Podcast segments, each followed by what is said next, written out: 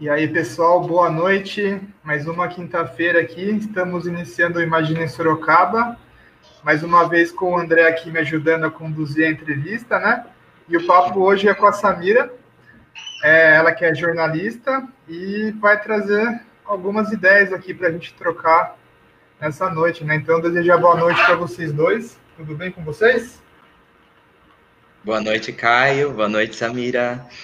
É Boa um prazer. Gente. Obrigada, obrigada pelo convite. Imagina, é um prazer ter você aqui, Sá. Faz tempo que eu não te vejo, né? Tô com saudade. é, é isso. Mas a gente se vê do jeito, do jeito que dá, né? E então, como o Caio falou, a Sá tá aqui, tipo, para a gente falar um pouquinho, né? Vamos falar sobre comunicação também aqui. Então, se você quiser se apresentar, só fica aí à vontade, fala o que Comunicação você faz. consciente, né, Dé? Consciente. É isso aí. Bom, Caio e André, primeiro quero agradecer muito a participação, o convite. Eu fiquei muito honrada de estar aqui, porque esse é um espaço muito bacana, é, é uma abertura muito legal que é preciso ter, que é preciso ter também para fazer essas reflexões, são muito importantes. É, estou com saudades, não tem como não estar com saudades. Eu brinco com as pessoas que vocês estão sem ver um ao outro desde março, mas eu não estou vendo ninguém, nenhum de vocês, faz dois anos já. Então, eu eu estava tava morando na Europa, morei um ano em Portugal e esse último ano passei na Espanha. Voltei Adiantei a minha volta, que eu ia voltar depois, mas eu adiantei a minha volta por conta da pandemia. E morrendo de vontade de voltar, de abraçar as pessoas, de rever os amigos queridos, de apresentar minha filhinha também, minha filhinha está com nove meses. E não estou podendo, não, não vai estar tendo, né? Que a gente não está podendo fazer isso. Então é um pouco angustiante, mas é só mais um pouquinho, é só mais um tempinho aí, se Deus quiser, vai, vai dar tudo certo. Bom, Caio, eu sou formada em jornalismo pela PUC Campinas. É, tive a maior parte da minha carreira foi no jornalismo impresso.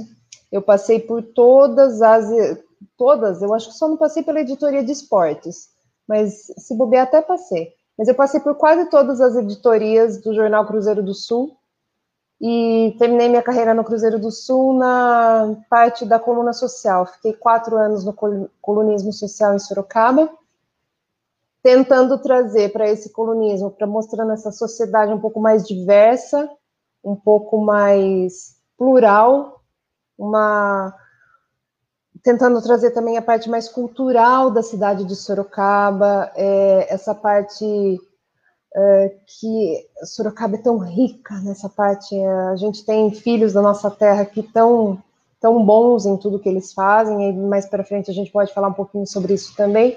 Mas toda essa diversidade dessa de toda toda a base da nossa sociedade eu tentei trazer. Então, quando eu ocupei aí o cargo desse de colunista social, então a questão da inclusão também era muito importante para mim. Eu ah, me pautava muito por isso, questão da representatividade também. Eu sempre fiquei muito atenta a todas essas questões, principalmente na parte da, dessa pluralidade, diversidade, de representatividade. É, acho muito importante ainda é, ter pessoas que emprestam a voz ou o espaço da onde elas trabalham para para esse para esse público, para essas pessoas, para essa fatia da população que também é a nossa sociedade. Enfim, sou especialista em, em marketing, trabalhei já em multinacional com marketing, mas eu fui para a área do marketing de conteúdo digital, que foi onde eu fui me encontrando mais, e já tive uma empresa disso, e depois eu fui para Portugal, fui estudar, estou ainda completando mestrado de comunicação e gestão de indústrias criativas em Portugal. É, é muito legal estudar no exterior pela pela sair da caixinha da nossa cabeça, assim, o que acontece. Você tem contato com gente do mundo inteiro, é muito interessante. É, a Europa fica meio que no meio, né? Assim, depende também do. A gente não sabe se é por cima ou se é por baixo, mas enfim. É, mas ela fica meio que no meio do caminho da galera toda, de lá para cá, do rolê de todo mundo.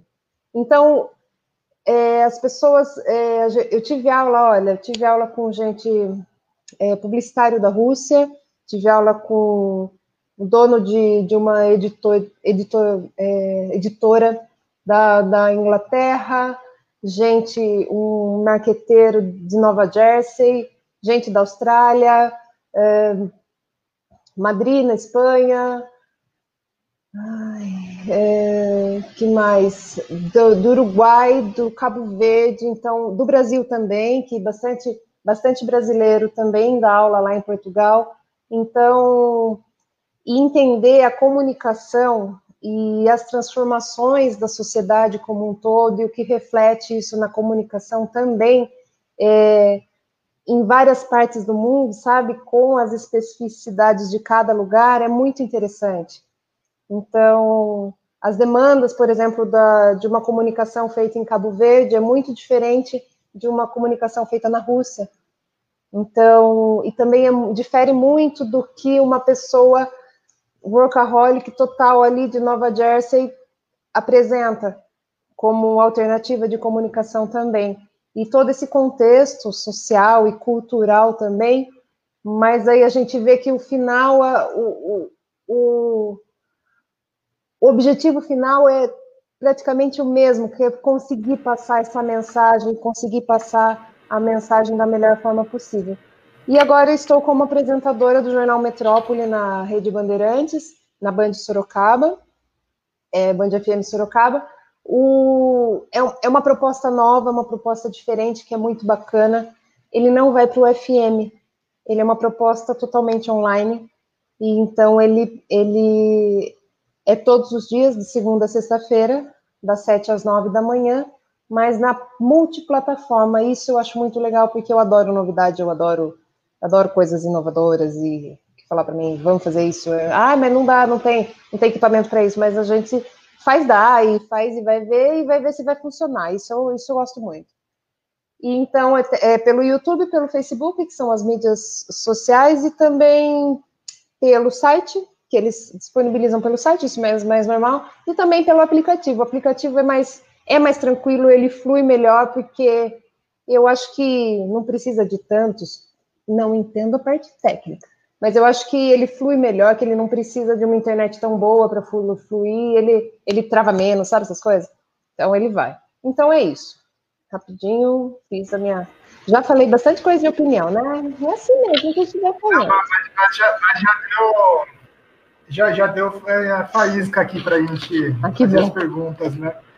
É, não, você comentou que você está você fez esse curso lá na Europa e teve contato Sim. com pessoas do mundo inteiro, né? Eu não sei, mas eu, eu enxergo que hoje, principalmente aqui da, dos meios de comunicação que eu tenho acesso, do, sei lá, do, da minha região, né? A gente vive uma crise, eu acho, sabe? Tipo, com esse de fake news, da, das pessoas não terem mais, tipo, botarem credibilidade na, na mídia, né? Enfim, eu queria saber se essa é uma movimentação que está sendo exclusiva da, da gente aqui no Brasil ou se é algo mundial? Não, se o pessoal comenta sobre isso também? Comenta, comenta muito, mas não é uma coisa exclusiva do Brasil. Eu não sei se isso é bom ou se é ruim. É, mas o mundo inteiro passa por isso, em graus maiores e menores. É, tem lugares que não tem pessoas com funcionários, digamos assim, para não falar os nomes corretos, ou para não, né? Enfim, com funcionários, com salinhas especializadas nisso para poder é, fazer o, a, as fake news usadas para isso. É, no, mas os, eu, os maiores produtores de fake news são realmente quem quer se se assim tirar algum proveito em relação à, à, política, né? Então a gente viu muito isso nos Estados Unidos, viu muito isso no Brasil, ainda vê muito e vai ver muito mais. Só que ao mesmo tempo, o que, o que, o que tem acontecido? Na Europa tem um pouco, mas a parte da Europa é um, ele, eles são um público um pouco mais. É um pouco diferente o público lá, porque eles não são tão inseridos digitalmente como a gente. A gente tem muita, muita influência dos Estados Unidos. Então, a gente está muito mais inserido digitalmente do que o, os europeus. Eles, para você ter noção, eles ainda estão mais é, vendendo mais pelo, pelo próprio Facebook. O Instagram, que já é um movimento mais mais novo que a gente acompanha no Brasil, eles ainda não têm, por exemplo, tem restaurantes caríssimos e super conceituados em Madrid, por exemplo, você vai ver o Instagram deles não tem nada. Então, essa parte da inserção do, do, do parque do marketing digital, para eles ainda é um pouquinho diferente da nossa. Mas a questão da fake news também tem, e um dos principais veículos é ainda o WhatsApp também para eles lá, apesar deles usarem menos do que a gente, eles usam bem menos, mas existe sim, eu acho que é um, um vírus tipo Covid que vai para o mundo inteiro, né? E só que o que, que o, qual foi o movimento que a gente estudou na academia lá na, na Universidade do Porto, que a gente pegou, né? O primeiro semestre, o primeiro ano lá, o ano letivo de lá é diferente daqui, então o primeiro ano acabou em junho.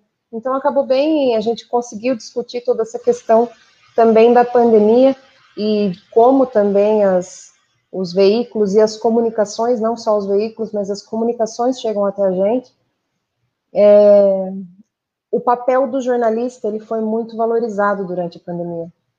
Ele estava totalmente em descrédito, ele estava, principalmente no Brasil, que a gente ouve do, do presidente da República que é um bando de urubu, que, e, e coloca todo esse descrédito o tempo todo, incita a população a agredir os jornalistas. Então, isso, isso com a pandemia, isso foi, foi ficando um pouco de lado e as pessoas começaram a entender mais de novo a função e, e a valorizar mais o, o perfil, a profissão do jornalista. Algumas profissões foram mais é, valorizadas. Eu, além, da, além dos profissionais da saúde, que receberam um holofote já merecido há muito tempo, que daí a gente percebeu que como, como o pessoal do SUS trabalha, como eles trabalham sem, sem ter nada, né? Sem conseguir ter nada, como eles dão conta sem, sem ter equipamento. Então, a gente, a gente aplaudiu muito os profissionais de saúde, a gente valorizou o papel do arquiteto, porque a gente teve que ficar em casa. Então, os, os lugares que eram melhores projetados, as pessoas tiveram até melhor na saúde mental, né? E a gente valorizou também o papel do jornalista, porque a informação correta, no começo, eu lembro da, da pandemia no Brasil, ficou aquela bagunça de dados, é isso, é aquilo, não sei o que que é, quem que tinha, tanto gente assim, de boa, uma boa mesmo, Lá, é, é, é, quando, quando fechou tudo, eu estava na Espanha. Minha filha nasceu lá e a gente. A minha filha nasceu uma semana, fechou tudo. Deu uma semana, fechou tudo. O veículo que era oficial para dar as informações do Covid era o governo. Então, assim, todos os dias, mas isso eu falo até de domingo, tá?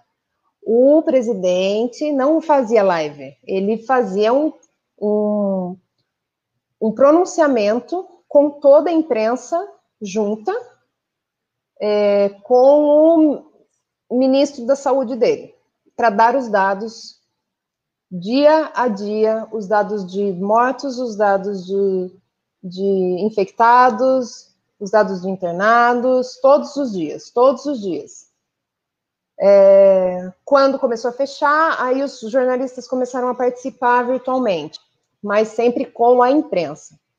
E aqui no Brasil é, foi feito um consórcio entre os veículos de comunicação, né? É, se não me engano, é a Globo, a Folha, Estadão, tem mais alguns que eu não me recordo agora, mas foi feito um para os veículos de comunicação poderem dar esses dados é, diariamente do Brasil. Não estou falando que isso é regra geral no Brasil, por exemplo, porque as prefeituras informam a gente.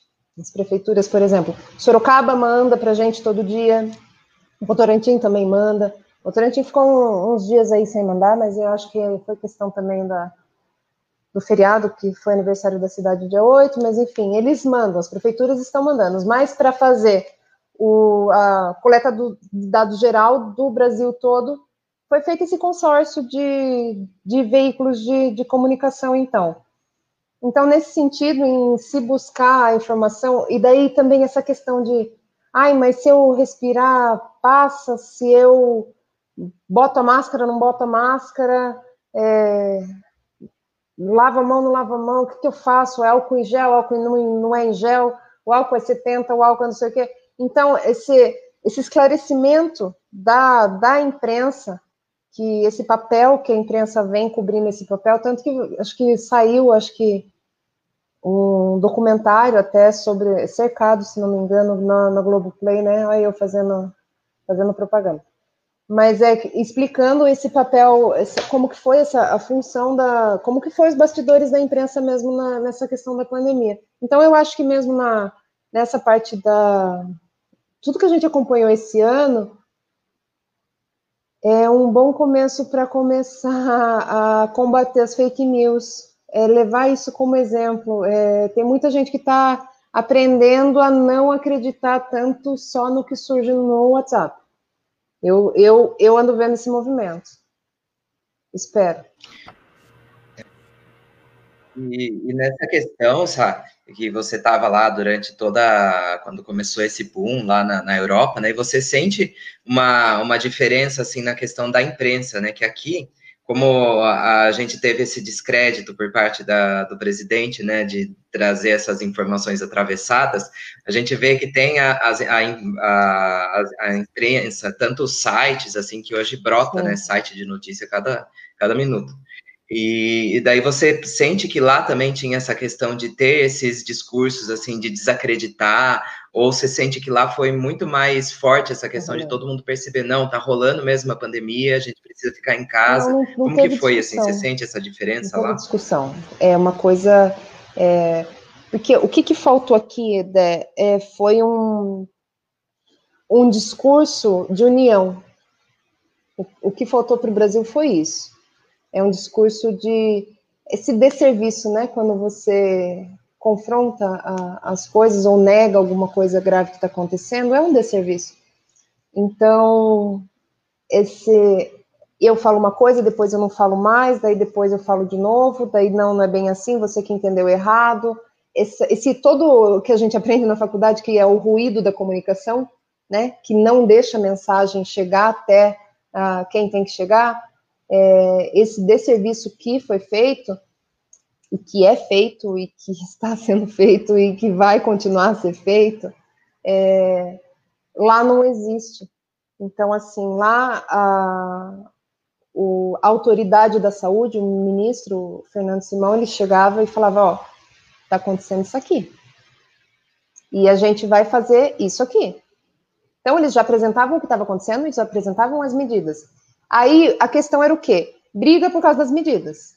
Daí tal partido brigava com isso, tal partido brigava com aquilo, ah, porque eu não concordo que tem que fechar, ah, vamos, vamos no parlamento, lá, lá, lá, lá, lá, lá, lá, lá. Aí havia esse, esse, esse confronto, mas assim, duvidar do que está acontecendo, essa parte do negacionismo, começou a aparecer mais agora, assim, lá, sabe? Agora que eu tenho acompanhado, porque o pessoal está todo mundo está cansado, mas o vírus não está cansado ainda, né? Não cansou, até não estou sabendo se ele está cansado ou não, parece que não. É, mas, assim, o, o que acontece lá era um, era um discurso de união, era uma coisa assim: vamos nos unir. Todo mundo falava a mesma coisa, todo mundo falava a mesma linguagem. Até eu achava muito interessante, até a oposição.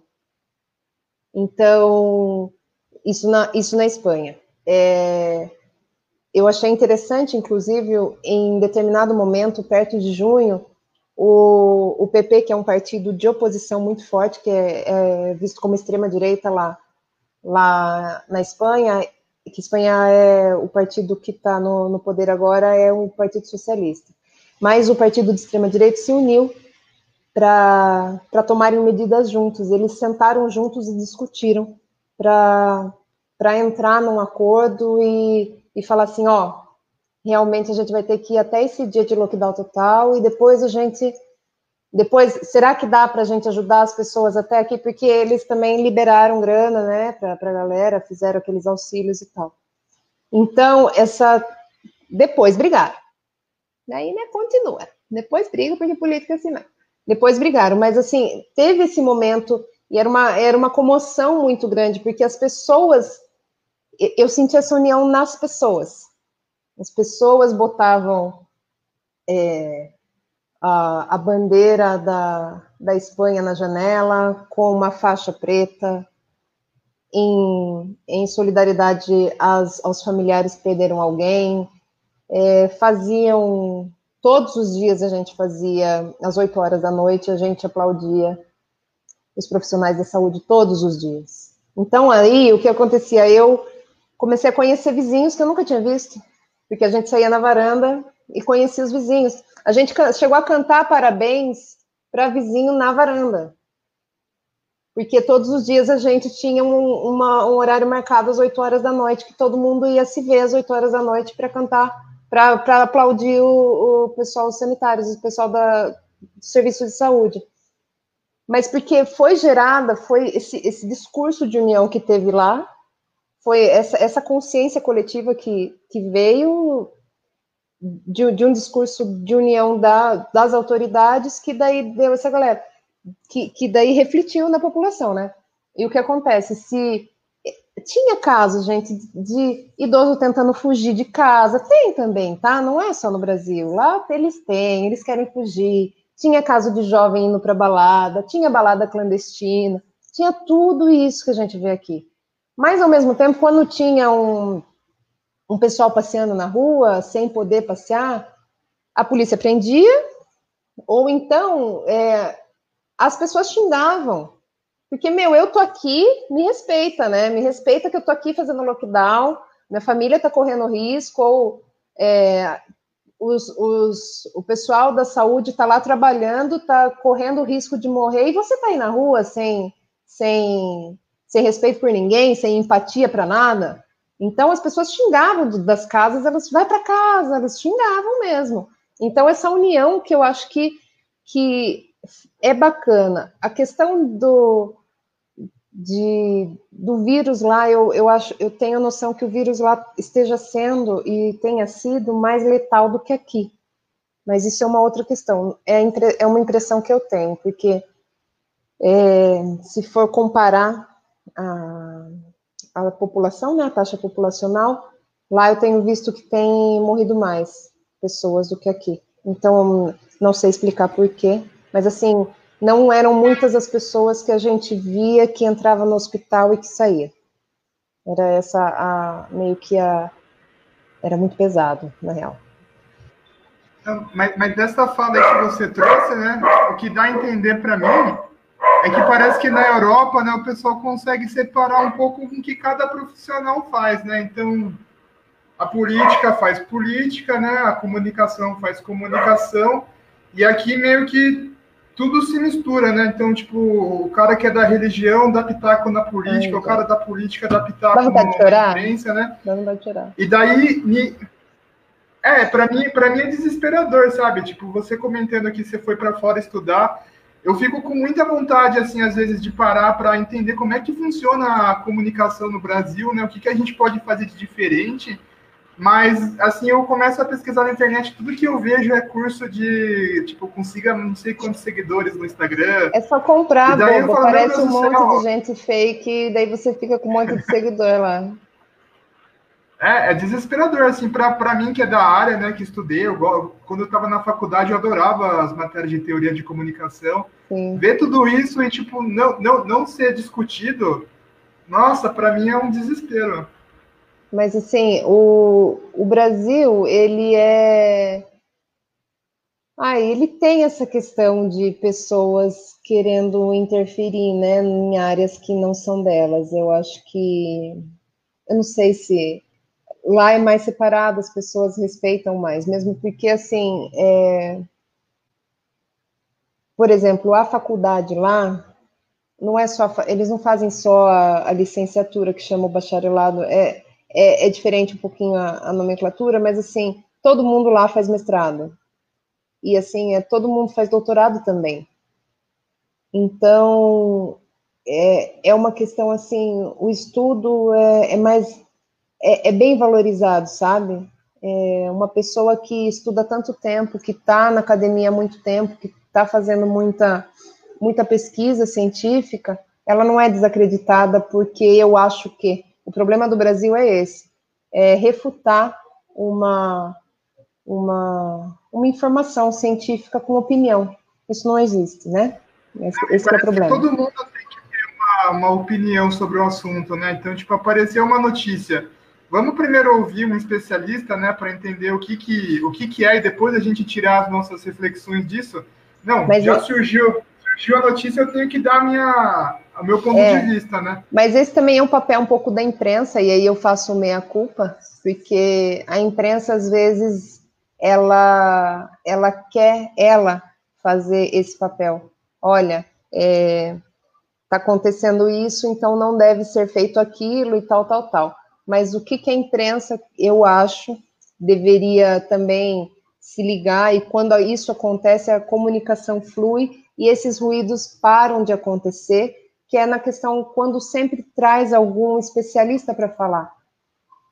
Traz, então, tá com, tá com dúvida a respeito de Covid, se usa máscara, se não máscara, se a OMS falou, ah, é porque eu não acredito no OMS, ah, é que eu quero que a OMS exploda, ah, é porque ah, não sei o que da cloroquina, não sei o que. Traz então, vamos trazer as pessoas que entendem disso, que estão estudando isso, que são cientistas sobre isso, que passaram a carreira inteira fazendo isso. Então vamos trazer essas pessoas para falar? Vamos dar voz para essas pessoas, porque a gente está aqui para isso. A gente está aqui para para dar informação e para dar voz para quem sabe do negócio. A gente não tem que saber de tudo. O jornalista não tem que saber de tudo, tem que saber, lógico, tem que estudar, tem que estudar para não falar bobagem. Mas não tem que. A gente não é, a gente é especialista em generalidades, né? A gente tenta entender um pouquinho de tudo, mas especiali o especialista está lá para falar isso, para explicar para a gente o que o que está acontecendo. A gente é especialista em comunicação, é essa a nossa área. A gente pode ficar falando horas e horas e horas de como de como é feita a comunicação. E essa coisa da, da, da facilidade de você fazer um vídeo, ah, não sei o que, eu faço um vídeo, então é, foi tirado o diploma do jornalista no Brasil, é, daí eu já consigo fazer um vídeo, aí eu já consigo postar aqui, qualquer um pode ter um blog, então qualquer um pode se tornar um veículo de comunicação também. Essa parte também fez com que a, a, a profissão caísse no descrédito, mas na hora daí do pega para capar, que é, então tá bom, então vamos lá. O que, que é verdade e o que, que não é? Aí você vai correr para onde? Para o veículo de comunicação que você acredita, que tem credibilidade. Você vai correr lá para o profissional que você sabe que ele fala a verdade. Você não vai correr para um blog X, você não vai é, ver o, o Instagram do Y. Você vai falar com o jornalista, você vai ver se aquilo é verdade. Então, você vai confirmar aquilo. E é isso que a gente pede para as pessoas, para pararem de publicar. Ai, gente, para pararem de publicar, parem de compartilhar coisas sem conferir. A tia fica brava. Fico louca. E meme ainda. É, grupo de WhatsApp é a pior coisa, meu. Onde você vê Ai, eu mais fico louca. Falo, tem uma jornalista nesse grupo e vocês ficam compartilhando isso. Não, mas o povo não acredita, né? Mas você falou dessa questão, sabe, de, de cada. de todo mundo poder ser um jornalista em potencial agora, né? Tipo, tem um celular, eu crio um perfil, começo a falar as coisas, o pessoal dá credibilidade, dá público, né? Sim. Mas eu vejo isso muito da, da, gente da comunicação, a gente dá muito poder também para isso, que eu, eu trabalho em comunicação corporativa, né? Então eu tenho que dar resultados para a empresa. E muitas vezes a gente pega assim, ah, do setor agro, que é um cliente que eu atendo.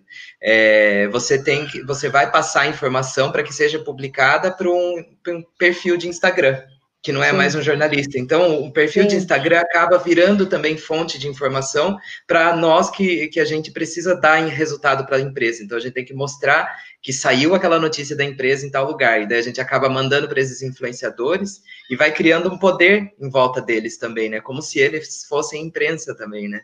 Então, às vezes, que nem você falou, a gente tem que separar, né? Saber se essa fonte de informação realmente é confiável ou não, né? Se você vai buscar um jornal que seja mais é, tradicional e tudo mais, né? E daí você consegue ponderar, né? Assim, André. Tem o lado da pode falar, cara. polêmica também, né? Que vende muito mais. A gente às vezes vê uma, uma notícia sobre algo, só que tem aquele título super polêmico, assim. Aí você já, já, já gera uma, uma intenção a partir de algo que você nem, nem leu a notícia para saber o que, que aconteceu, né? É, o, o que tá, assim, as coisas. É, a comunicação como ser humano, a comunicação só é um reflexo da, do comportamento do ser humano, né? Então, ela, ela muda o tempo todo, ela está mudando, e ela tem mudado e vai mudar mais. E, e tá tudo bem, André, você, você precisar também é, divulgar para os influenciadores. É, essa é uma, é uma, é uma fatia até da, da parte da área de comunicação que a gente tem que também entender, também é uma, é uma parte nossa, que a gente precisa entender essas pessoas, que a gente precisa entender o papel delas também nessa roda toda da comunicação, porque se elas estiverem fazendo é, chegar a mensagem importante para quem precisa, também está tudo bem, também, também vale, também ok. Só que o que a gente precisa entender é a questão que é mais importante, que é a responsabilidade da comunicação. Então, às vezes, as pessoas não têm noção do que uma notícia falsa ou do que só uma opinião é, dada no Instagram pode gerar. Mas essa questão da responsabilidade social da comunicação. Eu posso fazer um estrago muito grande falando besteira. Eu posso fazer. Então, quando você publica na internet, está público. É por isso que fala publicar. Tá, tá, publicar, você tornou público. Então, assim, não é, não é qualquer coisinha. Qualquer pessoa no mundo inteiro, quando você torna público, ela pode printar, ela pode levar como verdade absoluta. Então, assim, você pode mudar para melhor ou para pior a vida de uma pessoa quando você publica, quando você torna público alguma coisa. Então, essa responsabilidade que a gente tem que ter, mas daí, e é, responsabilidade da comunicação. E aí, Dé e Caio, é, também faço um outro meia-culpa, porque muitos jornalistas também não têm essa responsabilidade na comunicação.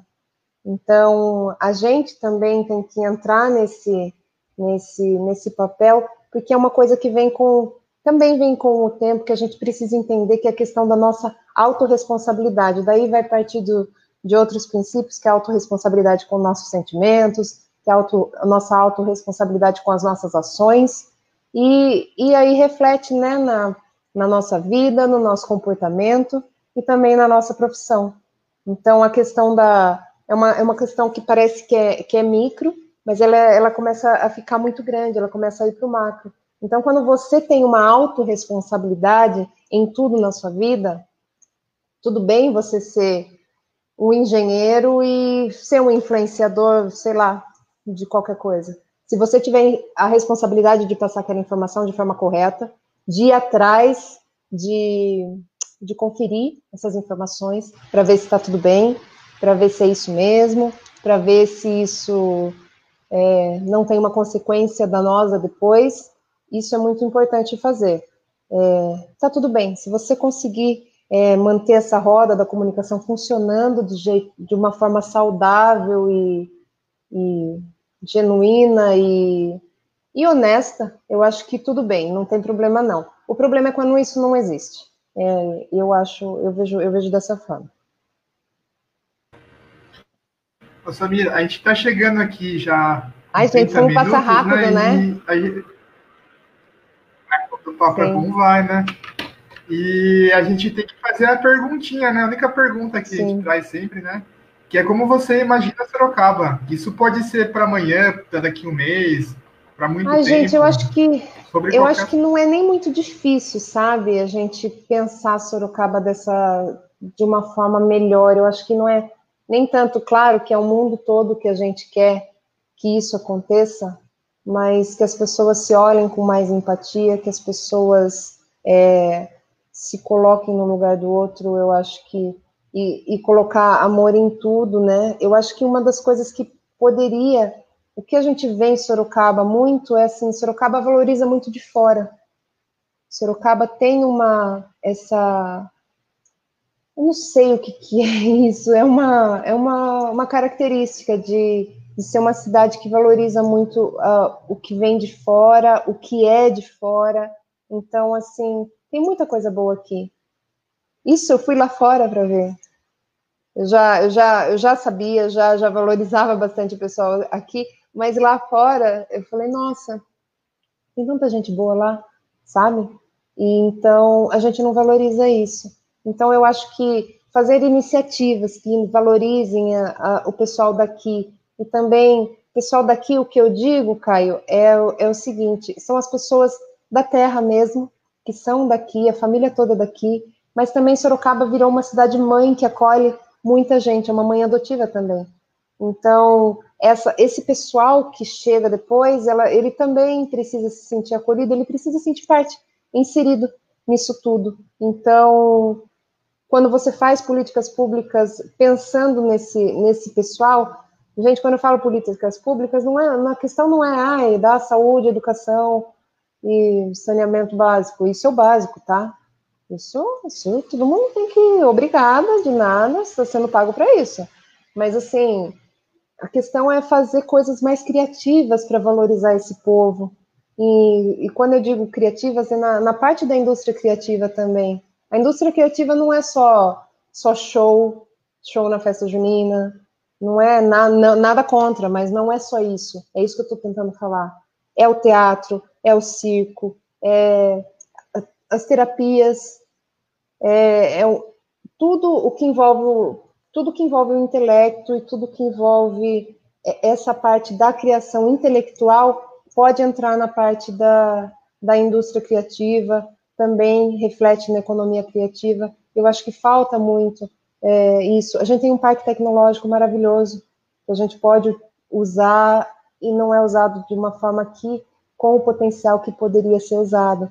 Então, assim, quando a gente pensa nisso, que todo esse potencial, eu vejo Sorocaba como uma, uma, uma senhorinha em potencial, sabe? Aquela senhorinha que você vai falar, olha, se, eu, se essa pessoa aqui fizer pilates, ela vai ficar super elástica, essa senhorinha aqui. Então, eu acho, eu acho Sorocaba, ah, mas daí tem que ver se ela vai querer fazer, sabe? Ah, ela fica meio resistente para fazer, então vamos ver, vamos mostrar para ela que isso é bom. Então, eu acho que é esse o sentido, porque assim, quando a gente mostra mais é, mais a cultura da cidade, a parte fomenta mais essas coisas. A gente tem artistas maravilhosos em Sorocaba, a gente tem é, músicos, artistas plásticos, atores, a gente tem é, pessoal de, da saúde, do bem-estar, a gente tem gente de tecnologias diversas, é, pessoal que que joga videogame, ganha campeonato mundial, também está em Sorocaba. A gente tem um monte de gente, esporte, a gente tem muita gente de várias áreas muito boa. Esse pessoal não é valorizado, esse pessoal tem que, sei lá. Eu conheci um moço que, tá, que ele é especialista em fazer aplicativo e está trabalhando de vendedor de loja. Então, assim, a gente tem que valorizar o nosso povo, sabe? A gente tem que fazer coisa que incentive essas pessoas. Não é só uma lei Rouanet que você vai que você vai resolver, não é só uma link que você vai resolver tudo. Eu acho que a gente poderia pensar em várias alternativas para a gente poder mesmo é fomentar isso, deixar essa cidade que mostrar a riqueza que ela tem. A gente não está deixando Sorocaba brilhar do jeito que é para ela brilhar, não. Então é nessa Sorocaba que eu acredito, uma Sorocaba que se deixa brilhar, ela, que ela não se apague sozinha, né? É isso que eu acho. Com muito glitter e purpurina. Muito né? glitter e muita purpurina, joga mais que tá pouco. Mas é que eu fiquei pensando aqui e, e criatividade ele traz prosperidade, né? É, tá ligado assim, super, super ligado, né? Então, se a gente conseguisse desenvolver bem esse potencial, né, de valorizar tudo que a gente tem aqui e colocar para funcionar, André, seria uma outra cidade, né? criativa, né? ela é um dos, uma das maiores economias do mundo. ela, ela, a gente precisa, nossa, a, a pandemia estava aí, a gente precisa de entretenimento para viver, a gente precisa. É, já, acho que era o Freud dizia, né, a, a vida, a arte existe para que a gente não morra da verdade, né? Também tem, tem essa parte, não lembro quem falou isso, mas alguém falou, alguém muito importante na minha vida, que eu não lembro quem, mas tá ótimo. Mas é isso, movimenta muita grana, e sim, as pessoas precisam, e sim, é, isso também faz parte. É, você tem fome de quê, né? É aquela coisa, você tem fome de quê? Então a gente tem fome, sim, a gente precisa ter o básico, obrigada, é, mas a gente também precisa ter essa outra parte, a gente também precisa se sentir realizado, a gente também precisa brilhar, a gente precisa da nossa cidade brilhando, das pessoas da nossa cidade brilhando, e trabalhando o que elas gostam, né? se realizando. E eu acho que isso faz muito, muda muito a frequência vibracional, a energia das pessoas quando elas quando está fluindo e elas estão fazendo o que elas gostam, né? Isso e aí começa a mudar coletivamente isso quando isso vai funcionando. Eu acho que espero que a gente tenha aprendido alguma coisa com essa pandemia ou esteja aprendendo ainda, que a gente consiga valorizar mais essas essas coisas depois. Sei lá, tomara.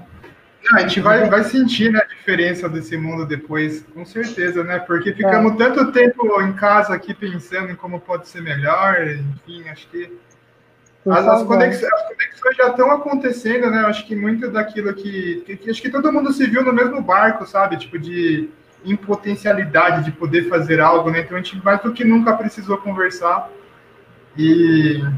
É, se não, se não for, é que não, não, não é legal mesmo, né? Tá aqui, mas acho que as coisas vão mudar, sim. Tem, tem, tem bastante. A gente, gente a, gente tenta, a gente tenta ser positivo e pensar assim, né? É.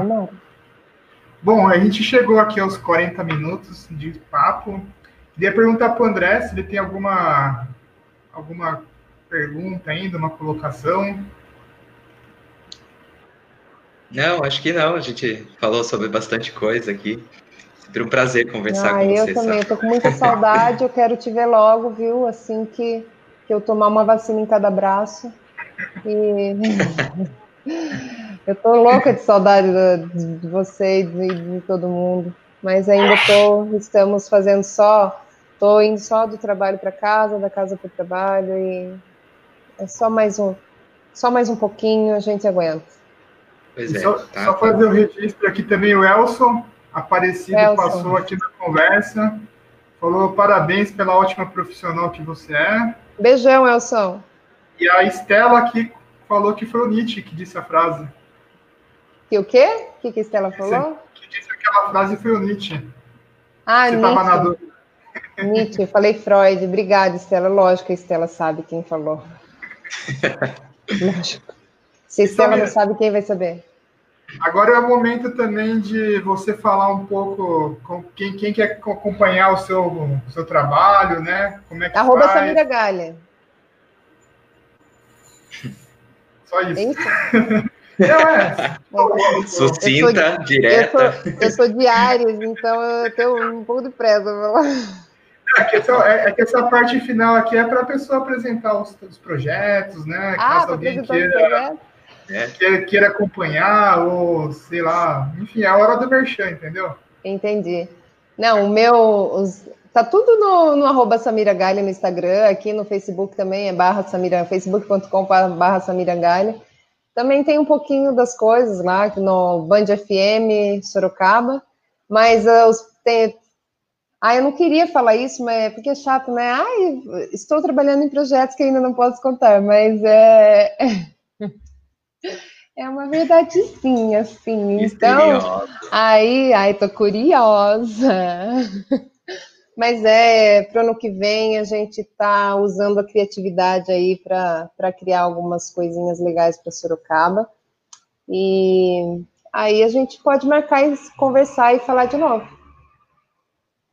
Com certeza. Você tem as suas lives também, né, Sá? Você faz lá? Tenho, temos as lives, tá tudo lá. A gente faz, faço toda sexta-feira um programa de, de arquitetura e decoração também. Pessoal da Living Concept. É muito bacana, está sendo muito interessante, uma experiência muito legal. porque é uma marca usando também essa parte de, de ser também uma portadora, uma, uma portadora de conteúdo, portadora de, de informação também. Isso, isso é muito bacana. Beleza, então, é, agradecer então, a participação de vocês. Mais uma vez, o André aqui por estar me ajudando. E a Samira, o papo foi muito bom mesmo. Que bom. 40 minutos é bem pouco tempo, né? A gente poderia ficar mais tempo conversando, ainda mais pessoas que gostam da comunicação, né? Pessoas que Mas... falam muito, fale a verdade, vai, Caio, vai, pode falar, tá tudo bem, a gente aceita, a gente sabe. Mas a ideia também é a gente levar esse projeto adiante e oportunidades não vão faltar. Com então, certeza, podem, podem contar comigo aqui.